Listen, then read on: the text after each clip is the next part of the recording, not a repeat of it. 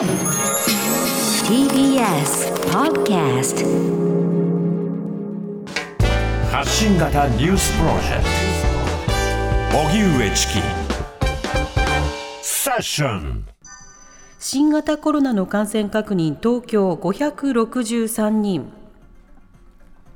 東京都は今日新型コロナウイルス感染が563人確認されたと発表しましたそんな中海上自衛隊は山村海上幕僚長と西海上幕僚副長が新型コロナに感染したと発表。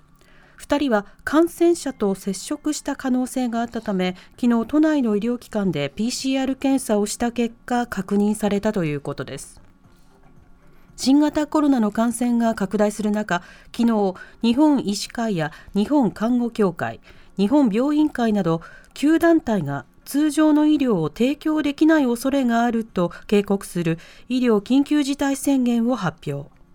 政府に現場への支援を要請。国民に感染防止の徹底を求めました。一方加藤官房長官は今日の記者会見で緊急事態宣言の再発令に慎重な考えを示しました。政府の新型コロナの対策分科会が再発令の段階に至っていないとの認識を示しているのが理由としています。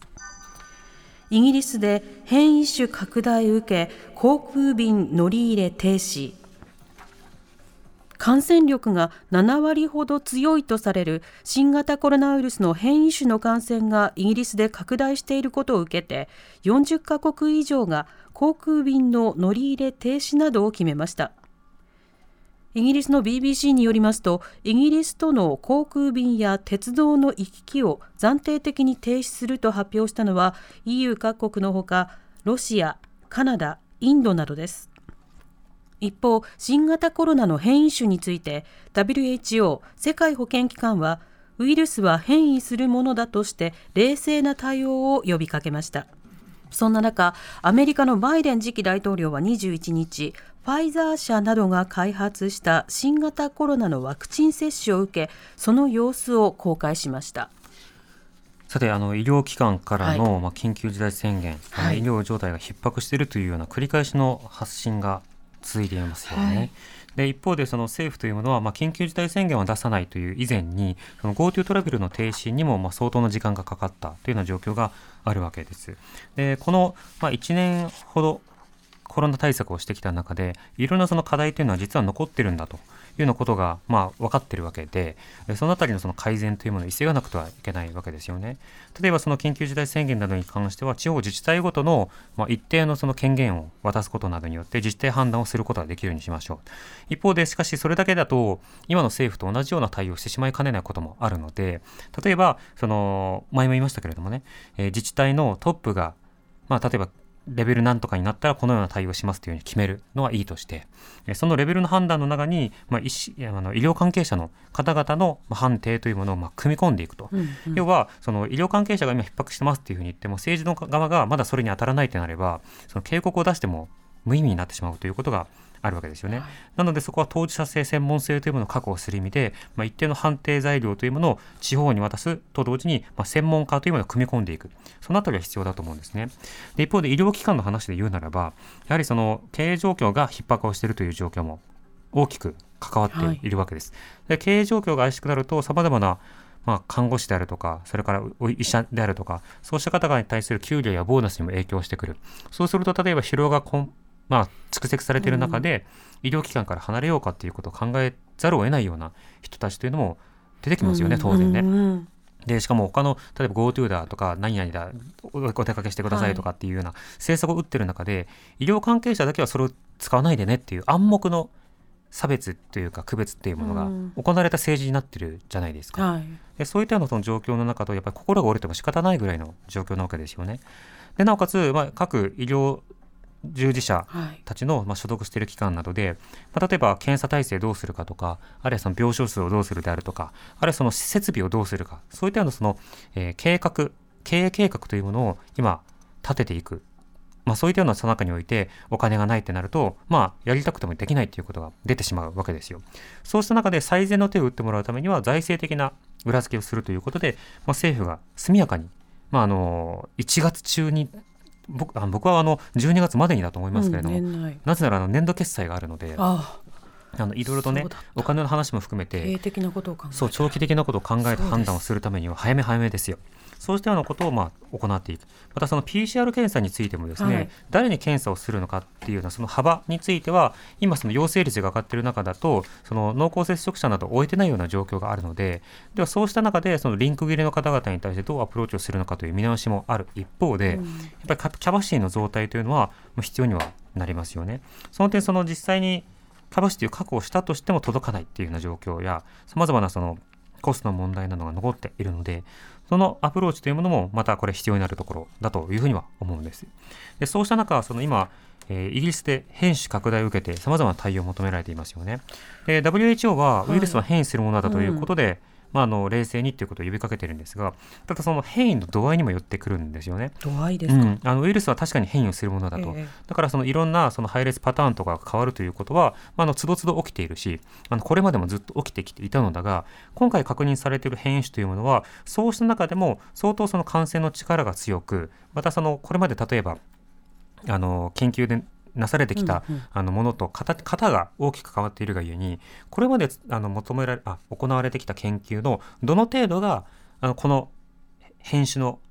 ウイルスに対して当てはまるのかという検証も実はこれから必要になってくるんですよね。まあ、そうすると例えばその、まあ、ワクチンをどうするのかとかあるいは、えー変変種になる前のあのウイルスに感染された方がでもこの変種のウイルスに再感染することはあるのだろうかとかこれ分かってないんですよね。はいだからこそあのしまあ、慎重に対応しなくてはいけない。だから WHO は別に大したことないよと言ってるわけではなくて、変異するものだからそれを見越した上であの対応していきましょうとつまりウイルスが、まあ、変異すること自体はあの起こり得ることなのでそれの中身を実際見極めましょうということをしあの発信することが必要になるんですけどもこれが歪んだ形で例えば受容されてしまうと、まあ、あの例えばよそのことだからとかこの国にまだ来てないからとか、うんうんあるいはそのまあ変異といっても大したことないんだっていうことで過小評価してしまうことがありますよね。そして日本で変異が拡大してるかしてないかっていうのもこれまたわからないんですよね。あのこういったようなその感染状況に関してはそのさっき検査体制というものに対する、まあ、の拡充も必要だという話も、ま、しましたけれどもそれはあのずっとそういったあのキャパシティの増大というのは必要になるわけです。一方で市中感染がどういうふうに行われているのかっていうようなことのその観察っていうのは、まあ、濃厚接触疑いのある方に対する PCR 検査とまた別のアプローチが必要になってくるわけですよね。まあ、サンプリングを抽出して、はい何人かに1人の方にランダムでこう検査をしてもらうとか、抗原検査をするとか、いろんな仕方があるわけですけれどもそのあたりは実はあのまだまだ弱いところもあったりするんですよね。なので医療関係者に対する対応あるいは人々の行動を抑制するための呼びかけそしてさまざ、まなえーウイルスの感染状況に対するえー調査の度合いなどさまざまな点で力を入れるべき点というのがあるわけです。であの菅政権になってここ1、2ヶ月3経ってから、まあ、支持率がまあ低下をしてまして、はいその中で菅さんがインタビューとかでね、コロナ対策に力を入れるんだっていうようなことをまあ述べてたわけですよ。支持率回復のためにみたいな、そういったようなことも述べてたわけですよね。でも、もう私たち2、3ヶ月間、菅総理のいろんな、まあ、行動とかを見ていて、何をやるのかがまあよくわからないということだけは分かったわけです。あの、個別のなんかハンコ云々とか、あるいは、なんだっけ、あのとかとかね、あの携帯電話料金よとかっていう話は出てくるんです。で、それは、あの、すべて、あの、方法、形式の話であって、うんうんそれをやることによって何を達成したいのかっていうことが語られなくてはいけないんだが、そこはとにかくないと。対極感がないというのはまあよく分かったんだけど、でコロナ対策はどうするのか、どういったビジョンでやるのかっていうと、基本的には今までやってきたことをまあ続けているだけであって、どこをどう見直すのかって話は出てこないんですよね。で今言った、例えば大規模な予算をしっかりと現場に回すであるとか、さまざまなその研究機関で補強をするとか、そうしたのそのビジョンというのは出てきてないですよね。で、これは、だから、その、菅総理だらしないとか、そういったレベルの話ではなくて、だらしないですよ。だらしないんだけど、そのレベルで終わる話ではなくて、あの、私たち、政治をそのように査定している間に、感染が拡大するとうん命に影響が出てくるので、あの、そ即やってもらわないと困るんですよ。こうしてのことに関してはね。ただ今国会も開いてないし例えば国会に圧力をかけるための選挙っていうのもまだまだ遠いし、まあ、例えばデモとかね、まあ、そうしたことをやってやってよっていうふうに言うのももうちょっと遠いというようなところがありますよね。そういったようなあの集会などがしにくいような状況もありますから、まあ、だからこそじゃあ間接的に何ができるのかっていうとどんな点に問題があるのかということを多くの人たちが認識をするあるいは間接的にあったってあったとしても支持率が下がればどうやら焦るらしいよと。まあ、別にそのアンケート調査にそうやって答えろというような意味ではないですよ、はい、そうではなくて具体的な論点を持って何を評価し何を評価できないのかということを多くの人たちで共有するということが重要なんですね。これは感染症対策、災害対策であると同時に政治なんですよ。政治というのは善悪つけるとかそういったようなものではなくて、いろいろ意見がある中でよりベターなものを選んでいくというものの繰り返しなんですが、そういったような動きというものは今停滞しているように見える。この最中にあってですよ。そうしたようなその動きというものに対して、やっぱりおかしいのではないかということを突きつけつつ、まあ、より良い感染症対策ということでいろいろな支援をしてほしいというの声を上げることも必要。これは後ほど生活の話もしますけれども、医療関係者の支援ばかりじゃなくて、私たちの生活ももう困ってますよというような声もぱり必要な分上げるということが重要になりますよね。そうしたようなところを、まあ、公の議論でね、より加速していくということは、まだまだやらなくてはいけないなと思います。TBS Radio 荻上チキセッション